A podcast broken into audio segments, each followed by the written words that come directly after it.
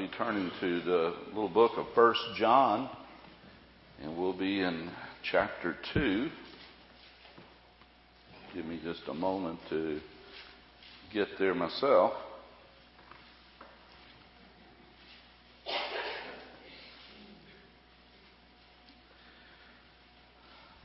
Here in, uh, as you get older, it's funny how bifocals and stuff like that mess with you. Yeah. Going up and down ladders has been a new experience too. Once I had to go to bifocals, you, you're looking down through the bottom part, but your feet are just far enough away that the bifocals really don't help much. Um, but um, like I said, we're going to be in uh, First John uh, chapter two, looking at verses three through eleven. Um, the title of the lesson tonight will be Privileges and Responsibilities. And uh, we'll go on and read the verses and then we'll talk about them. Again, uh, 1 John chapter 2, starting in verse 3. And hereby we do know that we know him if we keep his commandments. He that saith, I know him, and keepeth not his commandments, is a liar, and the truth is not in him. But whoso keepeth his word, in him verily is the love of God perfected. Hereby know we that we are in him. And he that saith he abideth in him ought himself also to walk even as he walked. Brethren, I write no new commandment unto you, but an old commandment which ye had from the beginning. The old commandment is the word which ye had heard from the beginning. Again, a new commandment I write unto you which thing is true in him and in you, because the darkness is past and the true light is now shineth. He that saith he is in the light and hateth his brother is in darkness even until now. He that loveth his brother abideth in the light, and there is none occasion of stumbling in him. But he that hateth his brother is in darkness, and walketh in darkness, and knoweth not whither he goeth, because that the darkness hath blinded his eyes. We see here in the, the lesson tonight the same topic really that our Lord Jesus talked about briefly in Luke chapter 12 and verse 48, where he talks about that with privilege comes responsibilities and that they go hand in hand. And we see in uh, these verses the exact same thing that John is rehearsing again. You, uh, in the beginning of the book that we've been studying over the last few weeks, John has been pointing out and speaking about the provisions that God has made for us through the Lord Jesus Christ.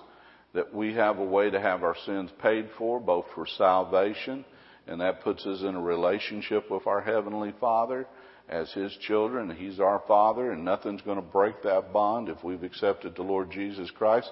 We're as saved as we'll ever be. But the thing is, then comes the deal of having fellowship with the Father.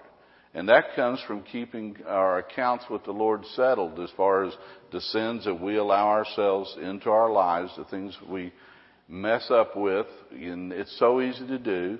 Um, you know, like I've used the analogy before, the guy that pulls out and almost hits you and your family in the car, your thought life toward that individual there for a few seconds just may not be exactly like it ought to be.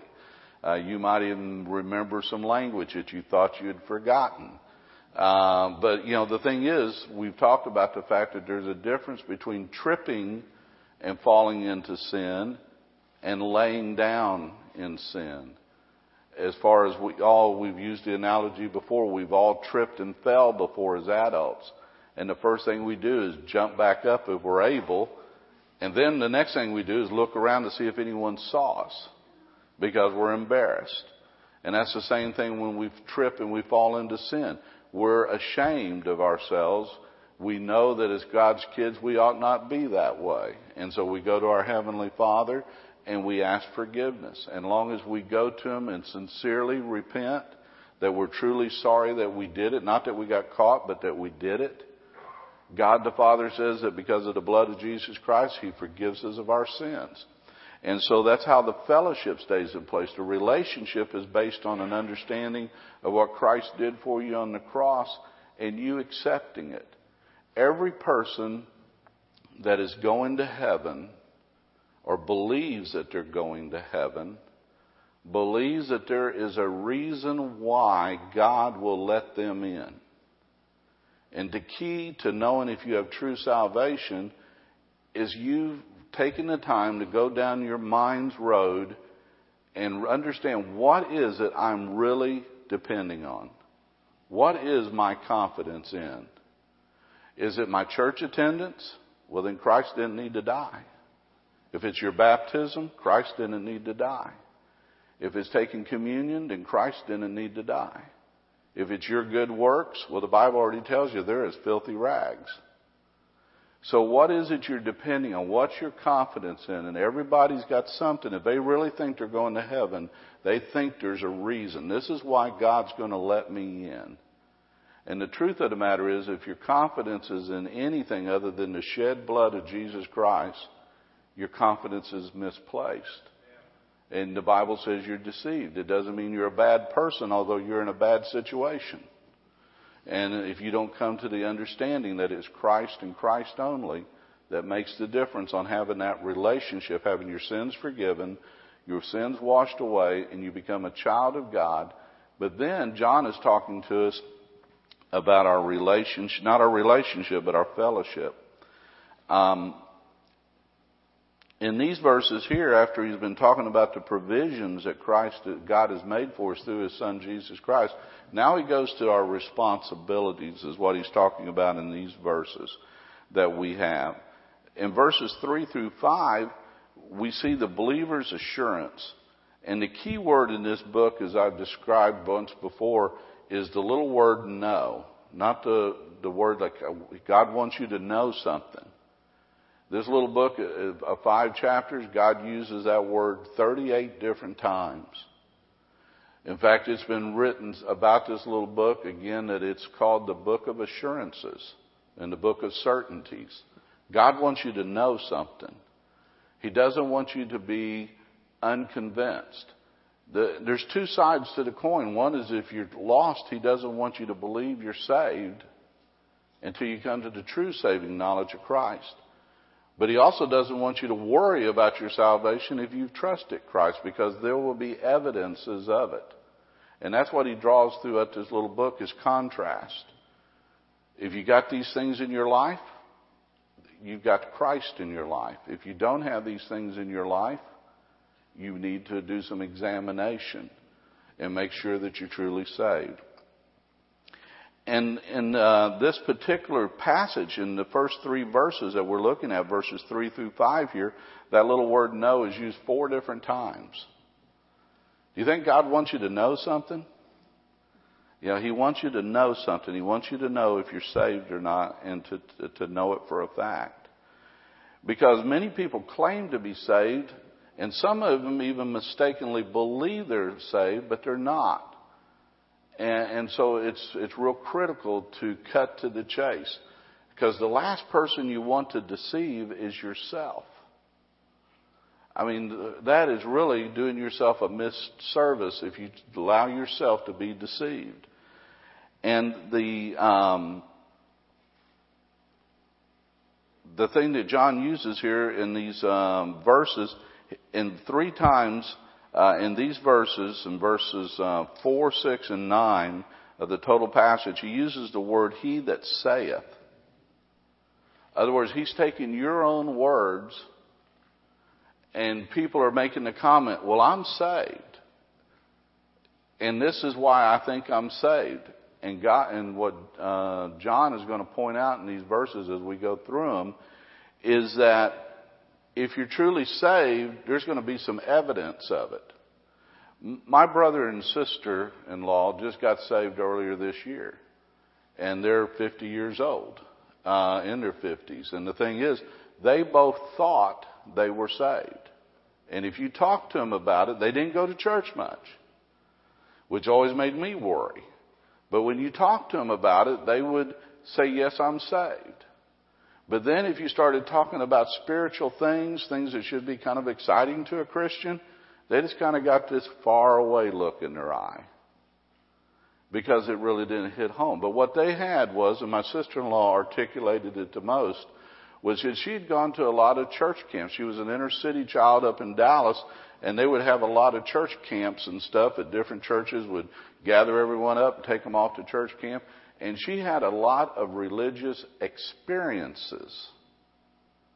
She had gone to these different camps and she liked the fellowship, she liked the different things. And every time she, someone would ask her the question, are you saved? She would relate it back to these experiences that she had had. Well, yeah, I went to camp and I did this and I did that. And, and she, and in her, in her mind, I have to be saved. But then luckily they started going to a church and the preacher was preaching about the book of Revelations and going into great detail about things. And uh, little by little they started asking themselves questions about their lack of understanding and the things that they didn't have in their life. Anyway, they came to the saving knowledge of Christ earlier this year. And I'm thankful for that. But it helps us to take the time and to prove and to provoke thought about what is our profession based on. We believe we're saved. Why? And where is the evidence that proves it?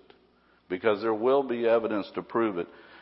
We see in, um, we'll go through some other verses here, but in verses 3 through 5, and we'll read them again and then we'll talk about them. And hereby we do know that we know him. In other words, that you're really saved if we keep his commandments. Well, that ought to be easy enough to do some checklist. There's a lot of things God would like us to be busy doing, and there's a lot of things God says to not do. And if we can, before I got saved, I thought I was saved when I was younger, and I didn't get saved till I was 18. And the thing is, I knew how to talk when I was around church people, and I could leave that church building, drive 15 minutes away to some friend's house, and tell them the best, dirtiest story I'd ever heard in my life. And I felt no conflict. Because I did not have God the Holy Spirit in my heart to tell me there was a conflict. I just knew that it was polite to talk this way around this group and this other group. They didn't care. And I felt no conflict. Boy, once I got saved, that changed. Once I got saved, that mouth needed to clean up. It, it, it wasn't just an embarrassment. It was a sin. It was, it wasn't the way Christian ought to behave. And so the Bible's teaching us here in these verses, and hereby we do know that we know him if we keep his commandments. He that saith, I know him, and keepeth not his commandments, is a liar, and the truth is not in him. Now, John is like about a late 70s to early 80 year old preacher. This is being preached somewhere, you know, about uh, 60 years after the death of Christ. And, you know, he's old enough that he just don't feel like he has to pull his punches. I mean, you know, in our society today, you just, you know, you gotta be politically correct, right? John says, if you, if you say you got this, but you're acting this way, guess what? You're a liar. You know, now God the Holy Spirit lets it do, but the thing is, He also says, my little children throughout this book. So is this not a man that cares? You know, He does care and God cares. But the thing is, He doesn't want anyone to be in doubt about this. You may wonder why I'm going on and on about this. How many of you play it so nice and easy around your family members that you're really worried that they're not saved, but you're afraid you're going to offend them? You know, the thing is, we're not doing them any favors. We got to be tactful. We got to be loving. We got to be prayerful. But by not bringing up the subject and say, well, I'm just not going to go there right now. I'm going to just pray for them only. That's not what God's busy doing in His Word, is He? So we need to realize that we have a burden. We have a, should have a burden and we have a responsibility.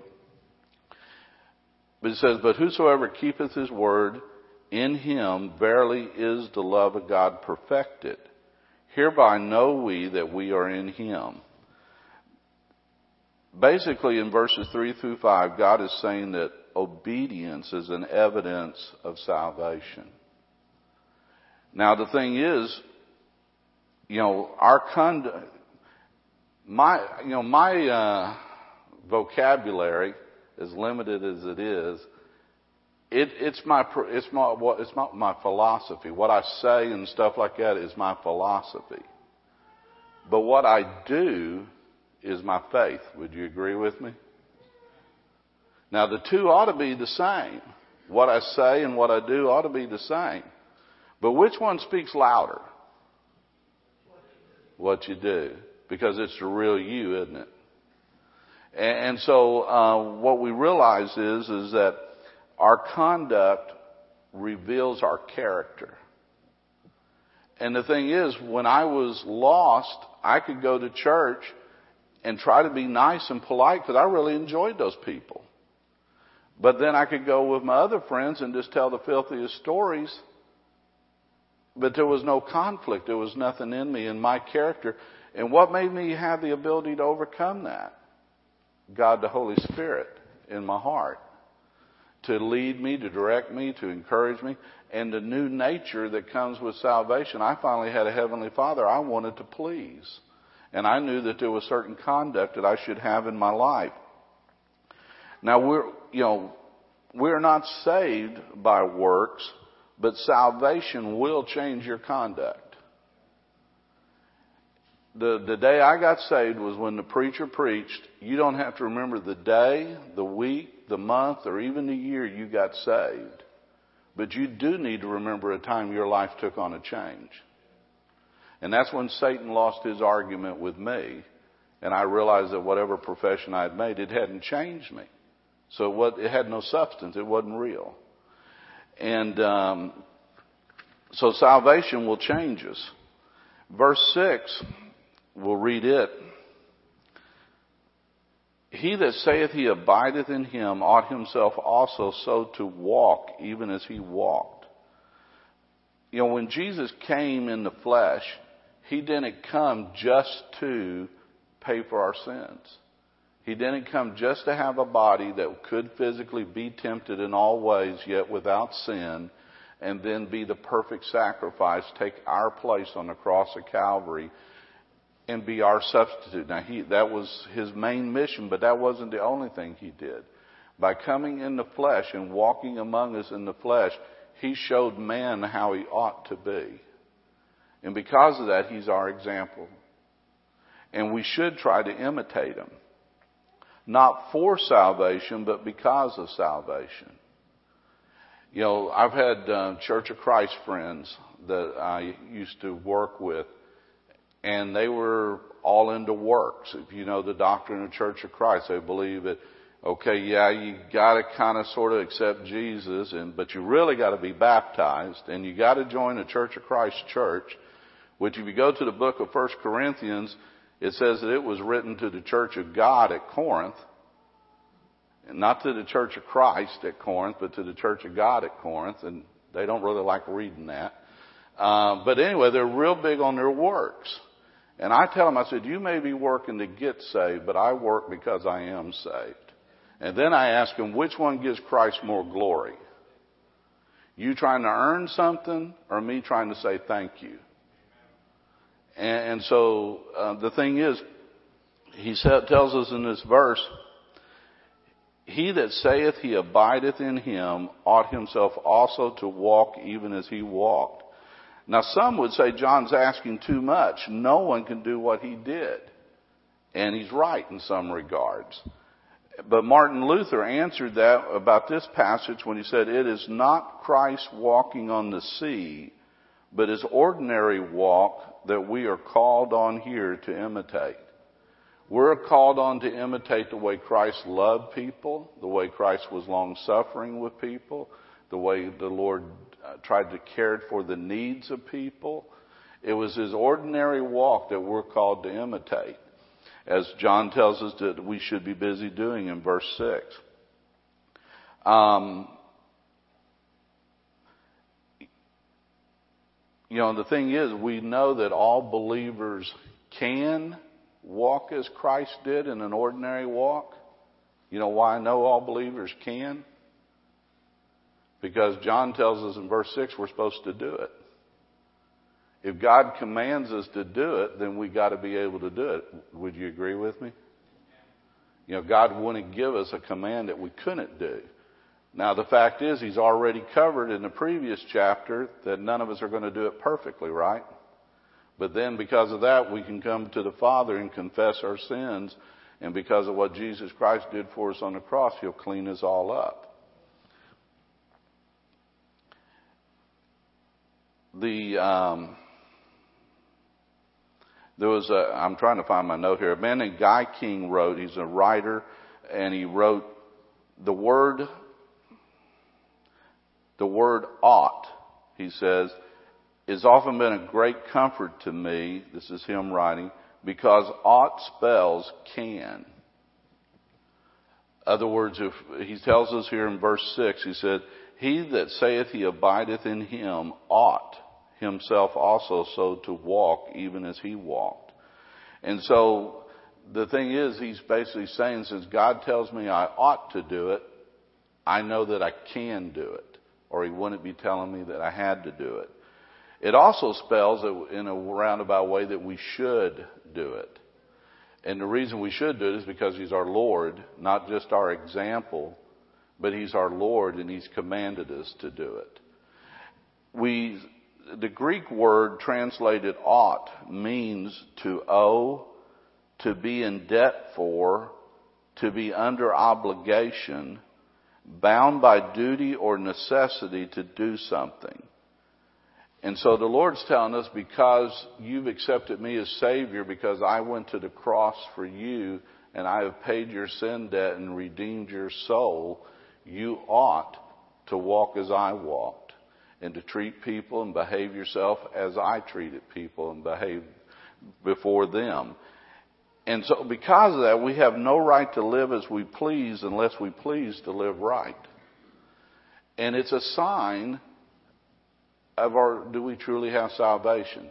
The thing is, if what I'm saying to you right now, if in the back of your mind you don't know that I'm telling you the truth, you need to wonder, are you really saved? Because if you're a child of God, you know this is going to ring true. It's going to ring true that we know we ought to do it. In verse 7 through 11, it talks about the believer's affections, and we'll read these verses. Brethren, I write no new commandment unto you, but an old commandment, which ye had from the beginning, which ye had from the beginning. The old commandment is the word which you have heard from the beginning. Again, a new commandment I write unto you, which thing is true in him and in you, because the darkness is past and the true light now shineth. He that saith he is in the light and hateth his brother is in darkness even until now. He that loveth his brother and abideth in the light, he that loveth his brother abideth in the light, and there is none occasion of stumbling in him. But he that hateth his brother is in darkness, and walketh in darkness, and knoweth not whither he goeth, because that darkness hath blinded his eyes.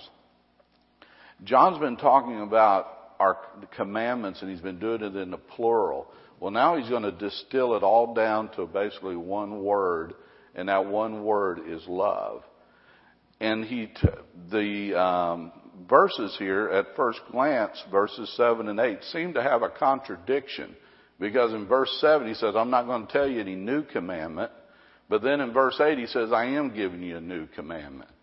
And so some people see that as a contradiction. The thing is, they're both true. What John is telling them is that he's not telling them anything that they haven't heard before. But what he's doing is he's drawing a conclusion about it. And the, and the thing is, the thing that they had heard before, they had heard from the Lord Jesus Christ himself. Excuse me as I turn the page here.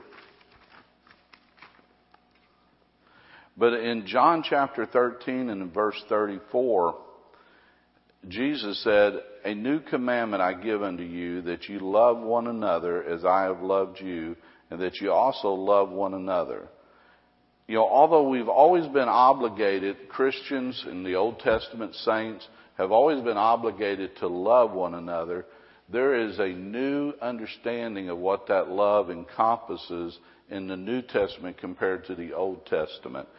And um, one man, uh, a man named A.W. Pink, he wrote it this way. Love had now been manifested, yea, personified, as never before. Christ had displayed a love superior to the faults of its objects, a love which never varied, a love which deemed no sacrifice too great. Isn't that what it took for the Lord Jesus Christ to go to the cross for us? You know, He knew us for what we really were, and yet He looked past every one of our faults and saw our needs and went to the cross for us because He loved us and because the Father loved us. That's, you know, when you think about the Lord Jesus Christ and you think about God the Father and you think about the sacrifice that they made for us, there has to come a realization God is for you, not against you. God, God loves you. God is rooting for you. God wants to encourage you. God wants to be there for you. He wants to have that fellowship with you. He wants to be your friend. Otherwise, He wouldn't have loved you like He did. And He's proved it by going to the cross. And so when we have problems, if we've fallen into sin, if we've drifted from the Lord more than we should, run back to Him. It's in your own best interest. Because He loves you and He cares for you and He's proved it we also see that uh, Jesus told his followers to do likewise uh, in the scriptures. And Paul said that um, love is the fulfilling of the law in Romans 13 and verse 10. Now, in verse 11, we see that he tells us about the person who has hate in his heart, a person who does not have the love that the Lord expects us to have. And another writer, a man named H.E. Dana, who wrote back in 1937, discovering, talking about in a commentary about this man that he's talking about. He is like a blind man in a dark room looking for a black cat which is not there. That's pretty in uh, pretty bad shape, isn't it? Because the scripture tells us here in verse 11, He that hateth his brother is in darkness, and walketh in darkness, and knoweth not whither he goeth, because that darkness hath blinded his eyes. Doesn't that pretty well describe a lot of today's society? They're just stumbling through life with no real direction, no real purpose. Different obstacles come up and they have no clue how to handle them. And that's the reason I think we see so much alcohol, we see so much drugs, we see so many broken families. People just don't have any uh, any direction in their life. They're just stumbling through life. And the thing is, the Lord Jesus Christ has come into the world to provide light, didn't he? And the thing is, the scriptures had told us earlier in this little book that there's no darkness in God. There's no need to hide anything in God. He's perfect and He showed His love to us. He manifested in the life of Jesus Christ. And the thing is, we can learn from that and we can grow in that. We can accept that. But the thing is, so many of the people in the world today are just stumbling around in darkness. And many of them stumble into church every once in a while and think they're okay. But they need to realize that they don't necessarily have what God wants them to have, and that is a relationship with Him. And thus, us that do have a relationship with Him, that have accepted the Lord Jesus Christ, we need to realize this old world is always trying to beat us down, isn't it? I mean, the cares of this life, I mean, our church has been racked with a lot of sickness, a lot of different things that have been going on. There is so much trying to pull our eyesight down from Christ and down here on the earth, and then we get consumed with our problems, don't we? And what does that do to our stomach juices. You know, it just creates ulcers, it causes stress, heartaches. We just need to keep our focus on the Lord Jesus Christ who loved us enough to go to the cross and then imitate his life. Not for salvation or anything else other than the fact that we want to try to please our Heavenly Father, knowing that He's promised to never leave us, never to forsake us, and He's given us great and precious promises in His Word that we can claim. And when we've done an inventory in our heart, when we're going through a trial or a problem, since God doesn't spank His children without letting them know what it's about, we can quickly do that inventory and realize that is this something I brought on myself or is this something God's just taking me through and there's a purpose? Since God loves me, I know there's a purpose. And I know He is good, so His purpose is good. And there is a confidence that comes from that. To scotch your feet, to make your stand, and to weather the storm. And the peace that passes all understanding. When you ought to just be a nervous wreck and you're not, because you're not standing in your own confidence, but you're standing in the confidence that your God is on his throne. But all that comes from having that right fellowship. And we allow sin sometimes to interfere with that fellowship. And of course, if we've never accepted the Lord Jesus Christ, we don't even have the relationship yet. But that can be fixed by coming to an understanding of what Christ did for us on the cross and accepting it. Anybody have any thoughts or comments before we close in a word of prayer?